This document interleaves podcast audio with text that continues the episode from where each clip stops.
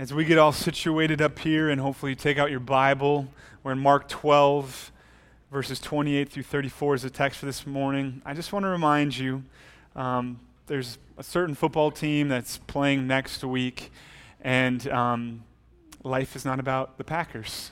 Life is about Jesus. And so uh, if you have to leave early, well, you shouldn't leave early, just come to first service. And and if you happen to find yourself in second service, and for some reason, if the preacher is going a little bit long and you're looking at the clock, just let it go because God wants you here. If you're here next Sunday and it's like 5 to 12, life will go on. You'll be good. You need to be here. So just kind of just have that in your head just in case, not just next Sunday, but throughout the football season. I like the Packers. Packer parties, cool. Family get togethers. It's great. Um, but Jesus is better. All right, um, Mark 12, 28 through 34. We're continuing in Mark.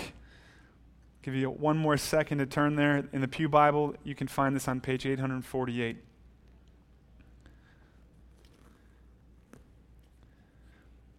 And one of the scribes came up and heard them disputing with one another, and seeing that he answered them well, asked them, Which commandment is the most important of all? Jesus answered, The most important is, Hear, O Israel, the Lord our God, the Lord is one. And you shall love the Lord your God with all your heart, and with all your soul, and with all your mind, and with all your strength. The second is this You shall love your neighbor as yourself. There is no other commandment greater than these. And the scribe said to him, You are right, teacher.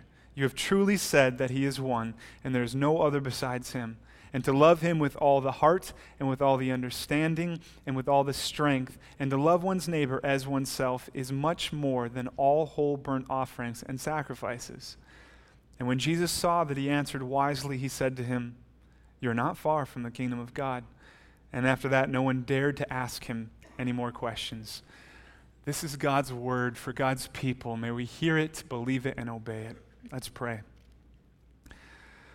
Oh God, in light of this text, we pray that you would open our hearts so that we would love you more and better and that we would love others, our neighbors, better. You are great and glorious.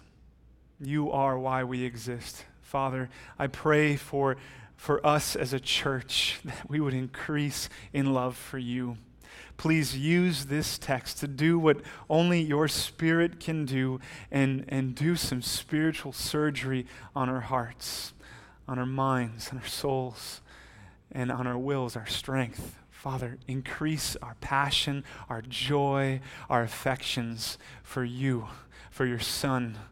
Help us to cry out to you more and more and more. Lord, I lift up especially the struggling believer this morning. May this text remind them of your great love for them. May you stir in their hearts greater joy in you. And Father, we pray that you would use this passage to, to bring life where there is only death right now. You would use it to bring hope and peace and joy. For in Christ, in your love, there is joy and there's peace and there's hope.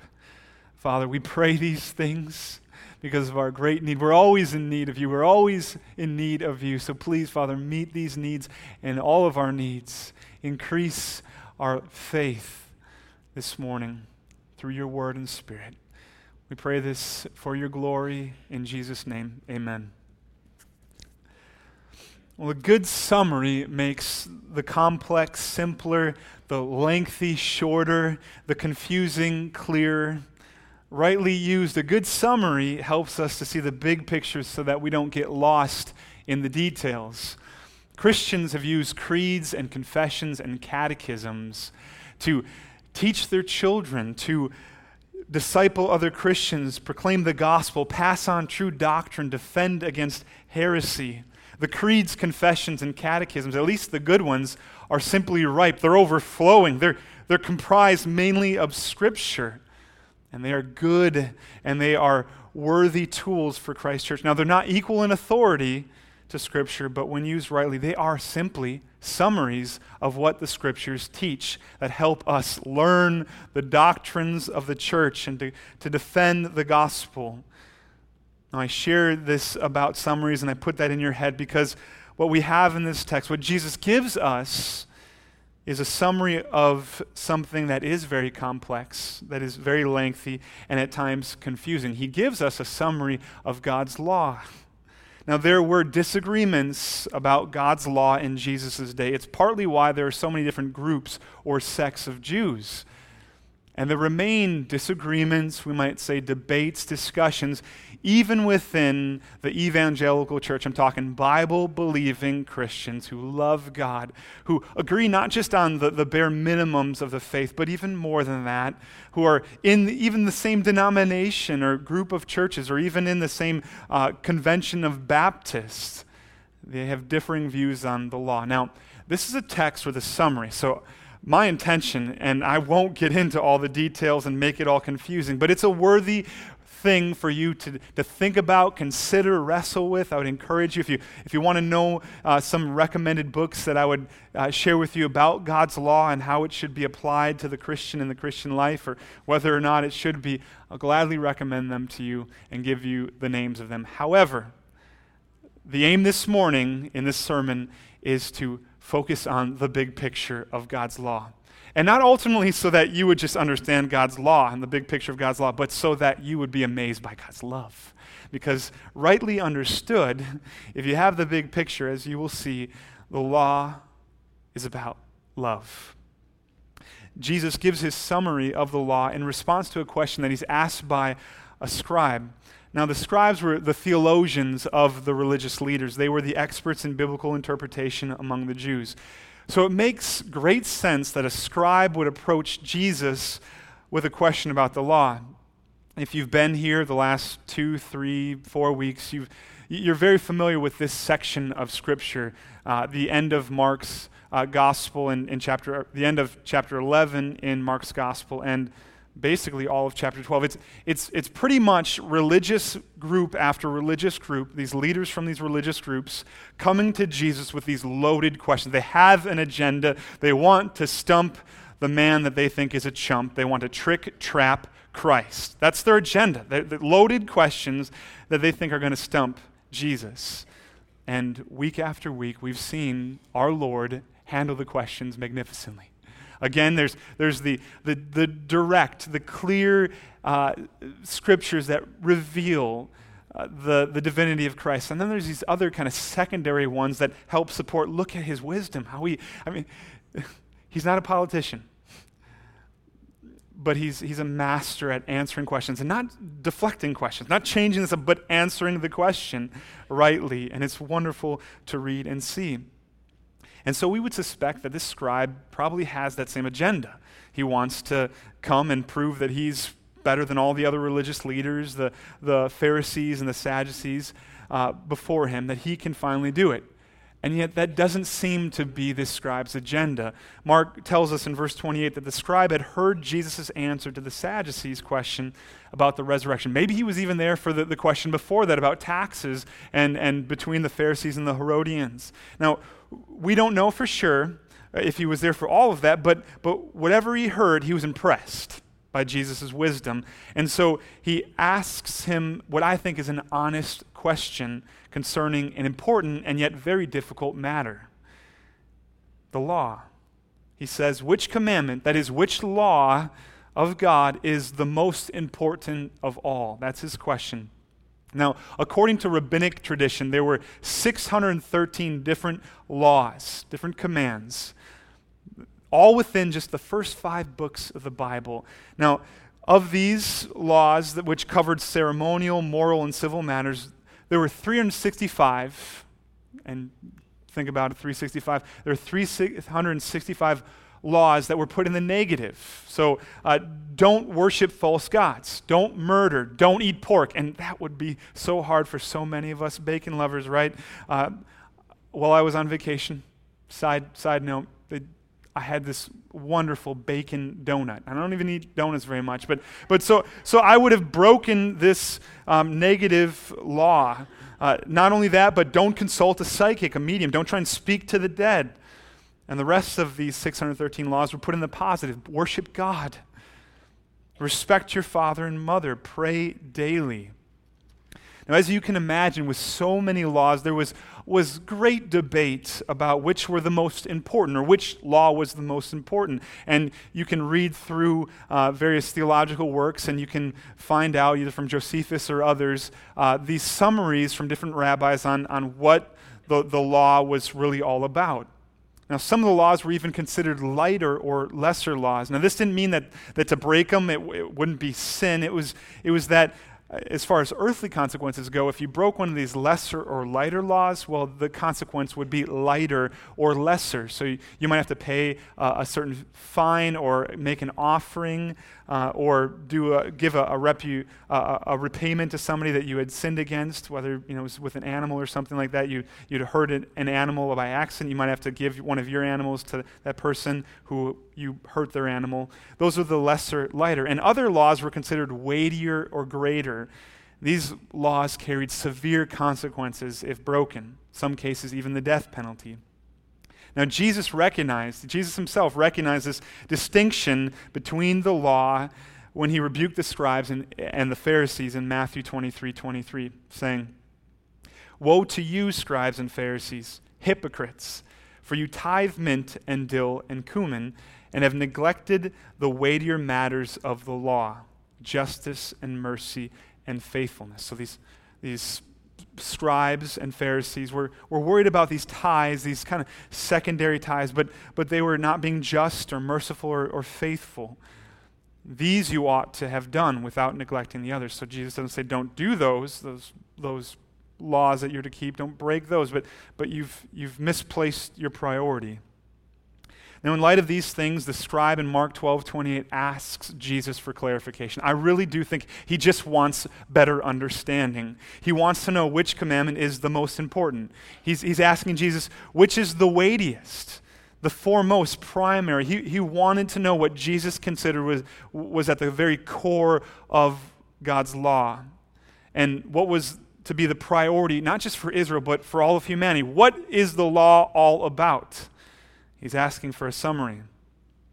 And Jesus begins his answer by quoting from a very important section of Scripture, Deuteronomy 6. It contains what is called the Shema, a, a, Jewish confession of faith given from God to his people through the prophet Moses at a very important time in redemptive history. It was right before Israel was to, to cross into the promised land. So, this is something like a, a declaration of independence, a constitution. And they were to, to memorize this, they were to, to know it backwards and forwards. Uh, they, they were to, to have it ingrained in their minds. And not just that generation, but they were, if you remember Deuteronomy 6, if you're familiar, they were to pass it on to their children. They were to teach these things to their children. So every single generation after that first generation was to teach the very same things to the next generation, and the next generation would learn them. And not only that, but, but this, this part of God's word was to be recited in the morning and at night every single day by a faithful Jew. And so it became one of those 613 commandments. One commentator describes it as being the Lord's Prayer or the Apostles' Creed of Judaism. In verse 29 and 30, Jesus quotes Deuteronomy 6, 4, 5, again from the Shema, saying, The most important commandment is, Hear, O Israel, the Lord our God, the Lord is one. And you shall love the Lord your God with all your heart, and with all your soul, and with all your mind, and with all your strength. Now, we might be tempted, and this often is the case, to, to quickly go from verse 29 into verse 30, because that's what many of us understand is the summary. What's the law all about? Love God and love people. That's actually some churches' mission statement. And I think it's, it's not a terrible, I mean, it's, it's, I, I think it needs more. Love God, love people. Um, not, not anything against that mission statement. And I, generally, I just really struggle with mission statements for churches. Because how do you capture what the entire Bible says the church should do in one sweet, catchy sentence that is so awesome that people want to put it on their arm as a tattoo? Like, I, have tried, and, and I just go back, and there's, it's just, it's impossible. And, and so I just kind of give up. And we actually spent time as elders on a mission, and I think we need one. So even though I struggle with it, I think we, we have one, um, but we, we, we, need to think through it. And we, we haven't used it for a while and, and maybe add some things and clarify some things just to be clear. Um, but but I struggle because it's it's just lacking no matter how big the sentence is. and i'm a run-on sentence guy so like how, no matter how big it is it just can't capture everything and so we're tempted to love god love people and then move on past 29 right into 30 but that would be a mistake because something very interesting is found in jesus' answer. Before he summarizes the law before he gets into verse 30 and says love god with all your heart mind soul and strength he says something first Jesus begins his answer by stating this fundamental truth about God. So you cannot understand the commandments of God unless you know the God who has given the commandment. And so God begin or Jesus, who is God, begins his summary not with a commandment but in uh, an arrow. He's pointing this scribe to who God is. The Lord our God, the Lord is one. There are not multiple gods. There's not a, a, a, God over the sea and a God over the land, and there's also not, you know, along with that, a God over the sun, the sun God. There's not, Mother Earth is not a God. Uh, there, there are not always multiple gods. There is one God, one God, and there's no other God before him, besides him, behind him, or beyond the one true God. God is God alone in number, and this one also gets at his supremacy. No one is like him. He, he is he is beyond comparison. He is unique. He has exclusive rights on divinity, this God. All that God is, no one else is in the same manner or degree. Now, theologians have divided God's, ca- God's attributes into two categories. There's the communicable attributes. So these are the attributes that, that his image bearers, that's us, share with God. So we, we we share these, and God has, has willingly condescended in creation in such a way that, that we bear His image and we share these qualities with Him. And there's this other category, the incommunicable attributes that, that we don't share with Him. And, and yet, even the attributes that we do share with God, we don't match up even close to who He is and how He displays them in His perfect character. No one is holy like God. No one. No one is perfect like God. In regards to his power, God is omnipotent. God is more beautiful than anyone or anything we have ever seen. More beautiful than anything anyone in this room has beheld with their eyes. God is more beautiful. I've seen in my relatively short life some beautiful things some beautiful people. My wife, all right, right there, beautiful. I love her. She's the most beautiful woman in my eyes. I say that willingly and joyously and truthfully. Um, I've seen things in creation that are beautiful. I've been able to travel. I've been in airplanes seeing, you know, the, the ocean below. I, I was just at the Gulf of, of Mexico with my family where we got to see creatures. And actually, it's, it's, we were right where the path of the storm is, is coming through. And I feel kind of bad for the people. But two weeks ago, I was there, and I'm thankful that it didn't come through there. I, those people are going to see something amazing. And yet, I love this about God. He's more beautiful than anything our eyes could ever behold in creation. That includes my wife, that includes your spouse, that includes anything beautiful. God's more. I love that. You, you can't see anyone more beautiful than God. He is most beautiful. And God is eternal and self sufficient. He is just and gracious. He's wise and merciful. The list goes on and on of who God is perfectly and completely. God is the source. He's the creator and sustainer of life. He, he has, therefore, exclusive rights over everyone and everything. He's the maker. He made us. You know, just like a little kid draws a picture and they say, That's mine. They, that, that's their picture. I, I don't own it. They, they have you know, intellectual rights on that scribble that's hanging up on my, my uh, refrigerator and in my office. Like that, that's theirs. Maybe they gave it to me. Okay, so it's mine now, I guess. If we're going to get particular here, but but you get the picture. The maker has rights. God's the maker. He has rights over everything. God is the one who we were made by and for. The apostle Paul, speaking of God the Son, Jesus Christ, writes this in Colossians 1:16. And it is another evidence of the divinity of Christ. For by him all things were created, in heaven and on earth, visible and invisible, whether thrones or dominions or rulers or authorities, all things were created through him and for him. I love it. Why were you made? for Jesus. You were made for Jesus. Before Jesus says that the greatest commandment is to love God, he points to who God is. To love God is to love the loveliest. To love God is to love the one that you were made to love. Now, I've seen enough chick flicks, and again, I'm a husband, I love my wife, to understand this whole talk of soulmate. I get it. There, there's something, you know, eh, you got to find the one that you were made for. Well, whoever you're married to is the one that God designed for you. Like that's that's how this thing whole it, you know, works in the Bible. But but I get the whole the, the idea. Soulmate, you got to find the one that was that was made for you and that you fit perfectly with. Well, in the purest, most holiest sense of the word, our soulmate is God. We were made to love him and as we see with our souls. Because of who God is, and this should be obvious we are to love him. And yet, because of our fallen condition, because of our sinfulness, what should be so obvious is not. Instead of loving God the, the most because of who God is, we love ourselves the most because of who we are. And this is a mantra in the culture today. You got to love you. You got to, I get it. Like, yeah, we're made in, in God's image, but, but there's this weird evil twist to those types of statements. It's like, you be you, but what if you is not in Christ yet? Don't be you because you is going to hell and you need to not be you and you need Jesus and you need to be in Christ. Like, that's where this whole thing gets off about you being you. No, don't do that.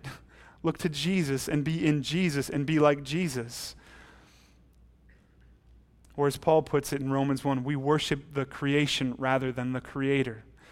There's no one like God. There's no one more lovely than God. There's no one more deserving of our love than God. And we ought to love God simply for this reason because He's God. Because He's glorious. Because He's beautiful more than, than, than our eyes can behold His beauty. And our, we will be beholding his, his beauty and His glory and His greatness, all that is radiating from God for all of eternity, forever and ever and ever. And it will never get old, it will just get better. And that's why God is to be loved, because He's that awesome. Quoting almost verbatim from Deuteronomy 6:5, Jesus continues his summary of the law in verse 30 with these words And you shall love the Lord your God with all your heart, and with all your soul, and with all your mind, and with all your strength. What Jesus says here reveals the totality and the depth that, that humans are to love God. It's not enough to just love God. You got to love him with everything. I mean, we're complex beings. It's part of being made in God's image. He made us, he's creative. You just look at humans and how the body works and functions. Wow, designer, creator, and he, this designer and creator is amazing. And he made us to love him with every part of our being. And so there are these categories, these, these pieces that make us up. And Jesus says we're to love God with everything we are. This, Jesus says, is the most important commandment. And, and so, how does a person do that? How, how can you love God? You know, in preparation for getting married, I was assigned uh, Gary Chapman's The Five Love Languages. I think it's a helpful book, and it, it, it you know, I, there might be other ideas out there, you know, just but, but understanding. So if you don't know the book, and and again, it's helpful book. So if you're thinking about getting married, you are married, you know, there's some very practical, helpful things in here. And the basic premise of the book is this there are five ways that, that people experience love and give love. And uh, if, especially in a marriage, you need to know how your spouse best receives love or, or how your spouse wants to be loved. And you need to know how they give love. And so eh, it, there's kind of this figuring out that, that needs to take place. And especially like, say, you're a gift giver, that's how you show love, and your spouse doesn't really experience love by receiving gifts. Like you got to work that out because here you are spending all this money and you get to, you know, show your love for them. So you get to spend it, but they're like, I don't care, just spend time with me. Just tell me that you love me. Hold my hand. And so you, eh, there's this kind of figuring out that happens. And, and that's why, again, pushing back against the culture, I believe that a, a true Christian married, marriage built on God's love, it, in the end, I mean, there's seasons and there's difficulty, it gets better because you figure out how awesome this person is and how God has brought you together in his providence. And, and so we push back against the lies of the culture that, you know, ball and chain, that's a lie in the pit of hell. No, this is, she's a princess husband that has been entrusted to your care, a princess of the king of the universe. and likewise in the other way for, for women and, and their husband. Like, it, so, anyways, you got this figuring out that you got to do. When it comes to God, there's, we don't figure it out. It's not up to us. You know, maybe God just loves it when I skip to work. And that, that's the best way to love God. Now, could that glorify? Yes. Do everything you do unto, unto God. Do it for His glory. Yes. But if you go, you know, God, God experiences love for me simply the way that I want to love Him, and the way that I want to love Him is sinning. Like, obviously, that's not going to work. So, God has, has revealed to us the way that He desires to be loved. You might say they are love languages for God. And how is it? First of all, the first one is with all of our heart. The heart represents the center of our being, it is the seat of our emotions and passions, our desires. Our love for God is to be our greatest love. This doesn't mean that we're not to love others. That's the second commandment that Jesus adds to his answer to love your neighbor as yourself. But it does mean this that the surpassing passion of your heart, your greatest desire, your affections, you, who you want most is God. It is to be God. That, that's how God wants you to love Him with all your heart, your passion. I, I love it because it, it says that, that the, the belief that Christianity is this stoic, dry, go to church, put in your time, give some money, just kind of just robotic like, you know, no feelings, just kind of get through the Christian life. It, that, that's junk. Because written into not just this passage, but remember, this is coming from something like the, uh, the Declaration of Independence, the, the, um, the, the marching orders of Israel, is this love God with all your heart. Your passion, your desire, your affections are to be for God. He wants them. Our greatest joy is to be in God. Our deepest passion is to be for God. And our strongest desire is to be for God. That, that's what it looks like to love God with all your heart.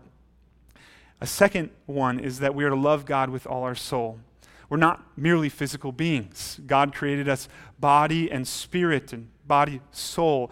Now, I don't get exactly how this works or what this looks like, uh, but the reality is that it's not just the outward actions. It's not just what people see that we're to love God with. It's, it's what we're made of spiritually. It's, a, it's inside of us, it's in, with our spirit that we're to love God.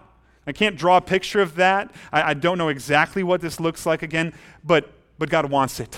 He wants you to love Him with, with all that you have, and that includes your soul. It's spiritual, this love. It's, it's not temporal, it's spiritual, it's an eternal love that we're to have for God. Third, Jesus says that we must love God with all our mind. Now, this is why I said nearly verbatim. I think I said it. I know I said it first service that Jesus quotes from Deuteronomy 6 nearly verbatim because this is not in Deuteronomy 6, this command to love God with all your mind. Now, some scholars believe that it's probably actually just part of strength, the next one. But the interesting thing is that Jesus knows the scripture. and he puts it in here. And, and another interesting aspect to this mind thing is that when the scribe quotes back what Jesus says, he doesn't include the mind. And so I think Jesus is, is clarifying something. He's, he's getting at something. We're to love God with everything we have, and that includes our mind. Now, what does that look like? How can we love God with our minds? It begins with His Word, reading it, opening it up, mining the treasures that are revealed in the scriptures, the promises of God, the character of God, what God is doing in the world and why He's doing it. And that's where it starts. How do you love God with your mind? You study the scriptures, you look at the book. Loving God is far more than learning facts. Now, I'm not saying that, that you need to be some scholar or that, that God has called everybody into this in depth study. No, He's given different people different capabilities and gifts. Some of you are so smart, way smarter than, than, than myself and, and so many others in the church. And yet you're wasting your mind on video games and stupid, maybe even sinful things. When God has given you this mind and trusted it to you so that you would use it for His glory, to love Him with all that you got. And maybe you're going you're, you're, to go to seminary, get that MDiv, a PhD, and, and battle against the, the, the smorgasbord of lies that has invaded some seminaries and, and pushed out the gospel. Maybe that's you. Or maybe you're just to teach a Sunday school class and to make a great impact because you love God with your mind in the local church. And I don't say just, I mean, that's, I would say, in my mind, better. But I, I'm biased. I'm a pastor in a local church. Uh, so, so loving God means, means that we, we enjoy God's word like the psalmist in, in Psalm 119 who says, The word of God is a lamp to my feet and a light to my path. That's how you look at God's word if you, if you love God with your mind. It's, it's your light. To love God with your mind is to think deeply about God, to ponder the depths of who God is, and to increasingly realize that He is greater and more glorious than you thought before. It's, it's, it's going to look like this. You come to the scriptures, and, and maybe it's a su- surprising moment. You're just reading the Bible in the morning with coffee, and all of a sudden you come across a passage that reveals His goodness, His grace, His justice. And, and you have that, whoa, he's that much better and more glorious, more just, more holy than I thought he was. And it, it just keeps on happening. That's what happens when you love God with your mind. You, you get that, I, I wouldn't say they're physical shivers necessarily, but just like, whoa! Like your mind is blown by the glory and greatness of God and who he is. Your mind is enthralled with God. So many people, and this includes Christians, are escaping into the things of the world. Now, I'm not against hobbies. I, that's fine. You can use them to the glory of God, you know, praise Him for them. I praise God. For, coffee is one of my hobbies. I have like five different machines that make, make coffee the, the pour over, the French press. I got this one that I'm really excited about that goes on the stove. It's not a percolator, it's this other cool thing. It's a vacuum press. But enough about that. So I got a hobby. And, and I find myself praising God for this hobby. But here's the thing about hobbies whether they're, they're sports or cars or fishing oftentimes Christians turn to them to escape from reality. And what are they escaping from? They were sinners headed towards hell, destined for it, deserving it. And yet, actually, God had a plan to save them, and He sent His Son to redeem them, and He's reconciled them to Him through His Son, His Son's death and resurrection. That is the Christian's reality. There's no greater reality than that. Why would you ever want to escape that reality? You use a hobby as leverage to, to glorify and enjoy God with your mind, not to escape from reality, because the Christian's reality is the greatest reality. And lastly, Jesus says that we're to love God with all our strength. This refers to our will. We're to be driven by our love for God. We are to make decisions, hard decisions at time. Buy that house, not buy that house sell that car, not sell that car. Think about where we live or, or where we're going, where we're going to go to school, because we're stubborn. Because we love God so much that though the world and even people that care about us give us these thoughts and these ideas, well meaning often, we're using our strength. We're leveraging this, this will that God has given us. And I'm not just talking physical, I'm talking our decision making, our, desire, our, our desire to, to, to go this place or that place. We're leveraging that to love God. So we're making decisions based on our love for God. Now, some of us can be quite stubborn, can't we? You know, I, think about husbands and wives sometimes, you know, in, in counseling, and I've been guilty of this too. You just kind of, I'm not moving from here. Not good, not a good place to be. But how about you start praying that God would use that little stubborn thing that's going on inside of you and He'd turn it for good, He'd redeem it and make you stronger so that you wouldn't, you wouldn't shrink back when you're, when you're suffering. You wouldn't shrink back when you're being persecuted. You wouldn't shrink back from taking risks so that you can love God more and display Christ as all supreme in your life. And maybe, spouse, you need to pray for that for your husband and your wife. That, that stubborn thing that's going on and that you get frustrated about, that you fight with him about or fight with her about, would be leveraged, would be redeemed, and God would use that so that they would be stubborn in love for God. This will, this strength. Now, does this love sound anything like your love for God? Is God your greatest passion? Is God your soul's delight? Is your mind enthralled with the things of God? Are you using your strength for Him? Now, if you're honest, you're probably going no. I want to, if you're a Christian, I, I want my love to be described like that, but I, I keep, you know, scale of 1 to 10, maybe a 5 or 6. In his summary of the greatest commandment, Jesus tells us we, we must see the greatest sin as this absence of the love of God. You know, we, we often think about, in our minds at least, you know, who the greatest sinners are. We put ourselves on, on you know, this, this scale. He or she is worse than me. It's, it just gets blown out of the water when you start to think about, about this. The, the greatest sin, in light of, of Jesus' summary of this commandment, is the absence of the love of God. Where's your heart this morning? Though it is our supreme duty to delight in God, none of us have loved God with all of our heart, soul, mind, and strength for even a day. I would argue for even five minutes. We have all committed the most serious of sins. We have not loved God as we should. And so, what is the remedy? What's the solution? Is it simply to start this chant, you know, love God, love God. Just speak positive words into your head. Love God. You go to the Packer game, get everybody in this, the, the, the stadium, just love God, love. I mean, that might be neat, you know, but it's, it's not going to do it. What can and will motivate us to love God? What, what's going to what's gonna motivate the non Christian to love God? You just go up to him and say, you know what, you're going to hell. Unless you turn from your sin, repent, and trust in Jesus, you're going to hell. It, no, See, the fear of, of God's judgment, though it serves a purpose, and there's warnings in Scripture for the Christian as well as the non Christian, the fear of God is not going to cause people to love God. What's the remedy? What's the medicine?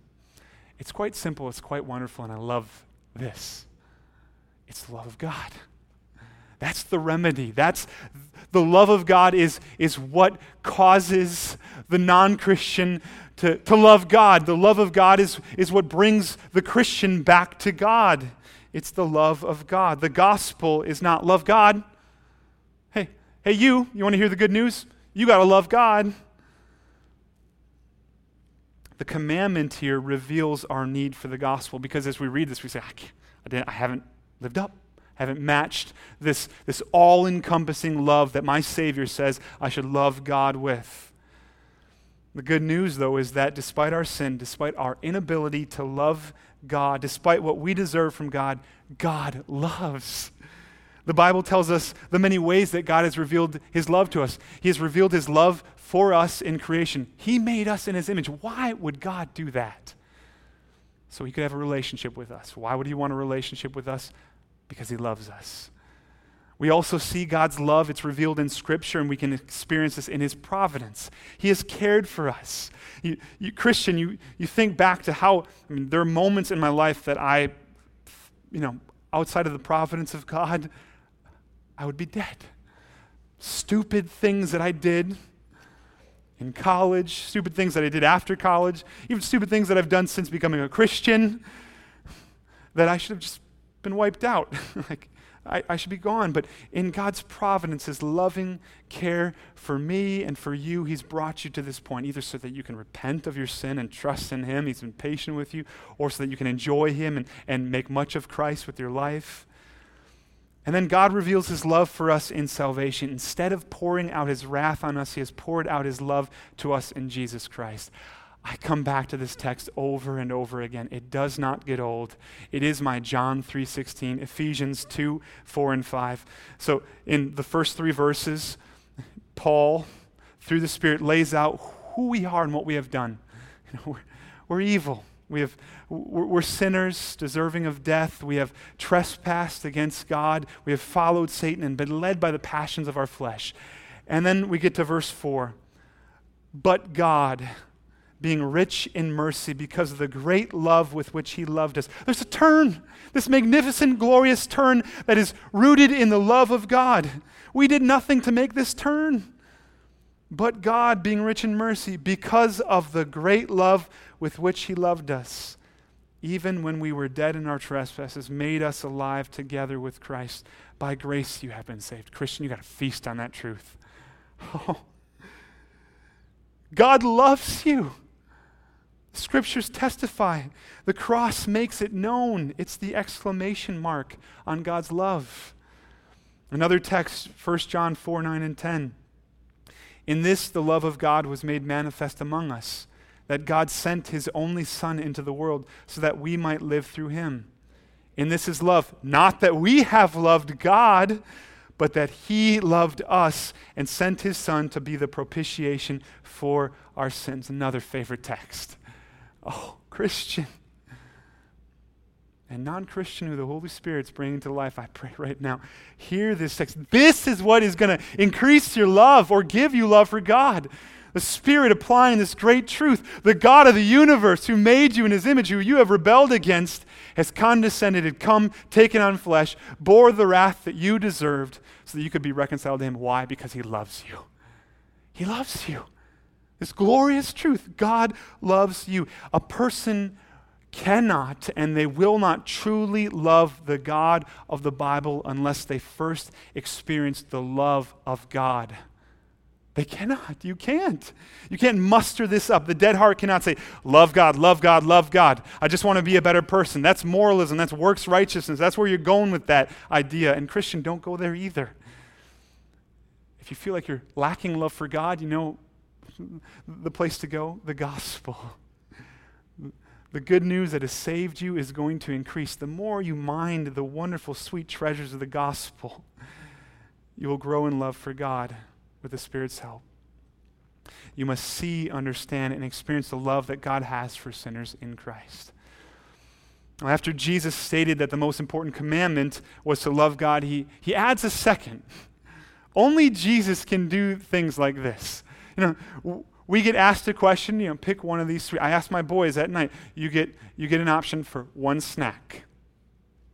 You're not Jesus. You don't get to pick two. And so I give them, you know, ice cream, yogurt, broccoli.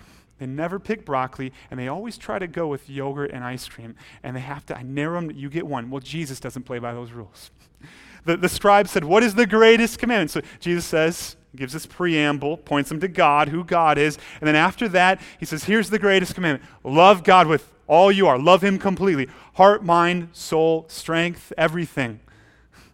And then he says, Before he's done, the second is this You shall love your neighbor as yourself. There is no other commandment greater than these. Scribe asked for one, Jesus gives him these two love God, love people. Here, Jesus quoted Leviticus 19 18. Our Savior loved to quote Scripture. He answered people's questions with Scripture. That's the model. That's, that's how we ultimately answer questions. We go to the, the Word and we, we, we look at Scripture and we, we think about how that question can be answered from the text. And we, we share it with others and we give it to ourselves because we need God to give us the answers. However, what is often referred to as the golden rule, which is Leviticus 19:18, which is you shall love your neighbor as yourself, it's referred to the golden rule, has become for many the only rule. this is this is what they live by. You know, all religions are basically the same. You know, they believe in God or whatever, uh, and it's all boiled down to this. You know, treat others the way you want to be treated, love people the way you want to be loved, type of thing.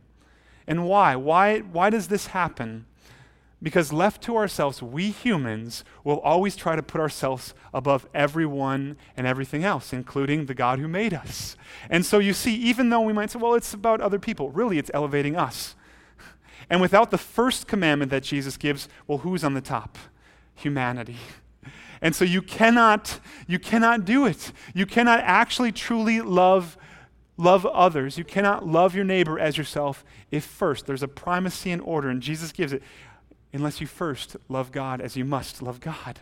You have to. This is the only way that you can love your neighbor as yourself ultimately, because you're really just loving them because you want to be loved, not because you love God first and therefore you love your neighbor. Without love for God first, we will make idols. You know what we will do? We will, we will make our spouse, we will make our children, we will make some woman or some man our idol, an athlete, a singer. We will love them the most. The order must be God first. And when the order is right, it's amazing. You look at church history, when the order is right, missionaries go out, churches get planted, people lay down their life, the martyrs give up their lives, and they're doing it today across the world because they get the order right. They love God so much that they love people like they love themselves, even willing to give up their own lives. When we love God because we've experienced God's love in Christ, God's love for us compels us to love one another. Speaking of Christians' love for one another, John writes in 1 John 4 We love because he first loved us. If anyone says, I love God, and hates his brother, he is a liar. For he who does not love his brother whom he has seen cannot love God whom he has not seen. And this commandment we have from him whoever loves God must also love his brother. So there's this, this flow, this order, and it's stuck. It's vital that you love your neighbor as yourself. But in order to do that, before you can do that, you must love God. Then you can truly love as, as you ought to your neighbor. So, what does it look like to love your neighbor as yourself? Well, in his letter to the Romans, the Apostle Paul also speaks of this connection between love and the law, and he gives us some examples, and, and they'll be familiar ones, of how we are to love our neighbor. He writes in Romans 13, 8 through 10 Owe no one anything except to love each other. For the one who loves another has fulfilled the law. We're talking about the law. Paul says, How do you fulfill the law? Love. For the commandments, you shall not commit adultery. You shall not murder. You shall not steal. You shall not covet. And any other commandment are summed up in this word You shall love your neighbor as yourself. Love does no wrong to a neighbor. Therefore, love is the fulfilling of the law. And so you should see this priority in, in the text, not just in Romans 13, but in our, our passage this morning. The priority, according to our Lord Jesus Christ and to the rest of the scriptures, is to love. Jesus' summary of the law is we must love. You want to keep the law, scribe? What's the greatest? What does everything flow out of? Love. Isn't that wonderful? It's glorious, sweet. You just got to love. Now, you bring sin into the mix and you think about your own ineptitude when it comes to fulfilling this. But, but it's simple love. Love the one true God and love your neighbor as yourself. It's our great duty from God. The law is to love. But what about all the other duties? I mean, if you know the scriptures, there's all these other things that we're told to do. Well, I want to submit to you that they're all ultimately tied back to, fueled by, and connected to love. For example, faith. We talked about that already a little bit. Faith in Christ doesn't happen without love. A person will not trust in Jesus if they don't know God's love or love God. It won't happen. They're not seeing Jesus, they're, they're, they're playing some religious game. It's not true faith. Why don't people trust in Christ? Their hearts have not yet been changed. The Holy Spirit has not yet opened their eyes, given them the heart to believe. Faith is tied to love. There's no faith without love. Think about, Christian, your, your own growth in faith. When have you grown in faith? At the same time, your faith is grown I, I'm convinced your love has grown for God. They're tied together. You love God more, you trust God more. You trust God more, you love God more. They're linked together, faith and love. How can a Christian endure, even be content in all circumstances? What's carrying them through the suffering, the sorrow, the Christian life, eh, the downs and the, the, the, the difficulties of the Christian life? Love. Romans 8:28. And we know that those who love God. We know that for those who love God, all things work together for good, for those who are called according to his purpose. Heavy, difficult text, especially in the midst of sorrow, and yet there's love in it. It's the love that they have for God. What about repentance? Where does true repentance come from? I'm, I'm talking like biblical, throwing yourself on the mercy of God come from. What is it flowing out of? Love. Why does the Christian no longer want to, to sin? Because they are amazed at what God has done in Christ for them. They don't want to belittle the gospel. They don't want to make a mockery of their Father in heaven. They don't want to defame the name of Christ among the Gentiles and those who don't know who, who Christ is. Oh, that's a Christian. Look at how they're living. They want to fight sin because they love God. That's fueling repentance, and that's fueling the Christian's life of repentance. God's word, why, why should we read it? Because we love God's word. It's not a chore, it's a delight for the Christian. It should be. 1 John 5 3 For this is the love of God that we keep his commandments, and his commandments are not burdensome. How does the Christian display their love for God? How do you give to somebody who needs nothing from you? How do you do it? I mean, the perfect example is little children, especially little babies. They, they can provide nothing. Yes, they love, they coo, they caw, they, they fill diapers, and we get to change them, all that stuff. But, but tangibly, there's nothing that, little one, and as they grow up especially, can, can give their parent. But one of the great ways that they display their love, and parents, you know this, is by your children simply obeying. Out of love for you, they, okay, mom, okay, dad. And not because you're making them, not because you're forcing them, not because you're, you're, you're threatening them, but simply because you've asked them and they love you. And so they obey out of love. We're commanded to pray. Why does the Christian pray? Because they want to speak to their Father in heaven, because they love God. We're told to celebrate the Lord's Supper, something that we'll do very shortly. You know what's happening as we celebrate the Lord's Supper? The Christian is loving God. They put the, the little bread in their, their mouth and they crunch it, and they're reminded that, that Christ's body was broken for them, that He truly loves them, that they've been forgiven of their sins. And what's welling up in the Christian? Love. And not only just love for God, but love for one another. We're celebrating the, the bread and the cup together. And we're reminded that, that I love you. And not in some cheesy way, but in some cro- Christ cross brought way. I love you. And I'm celebrating the cup with you. Love is behind the Lord's Supper. Why do we sing to God? Because of our love for God. Psalm 5:11. But let all who take refuge in you rejoice. Let them ever sing for joy. And spread your protection over them that those who love your name may exult in you.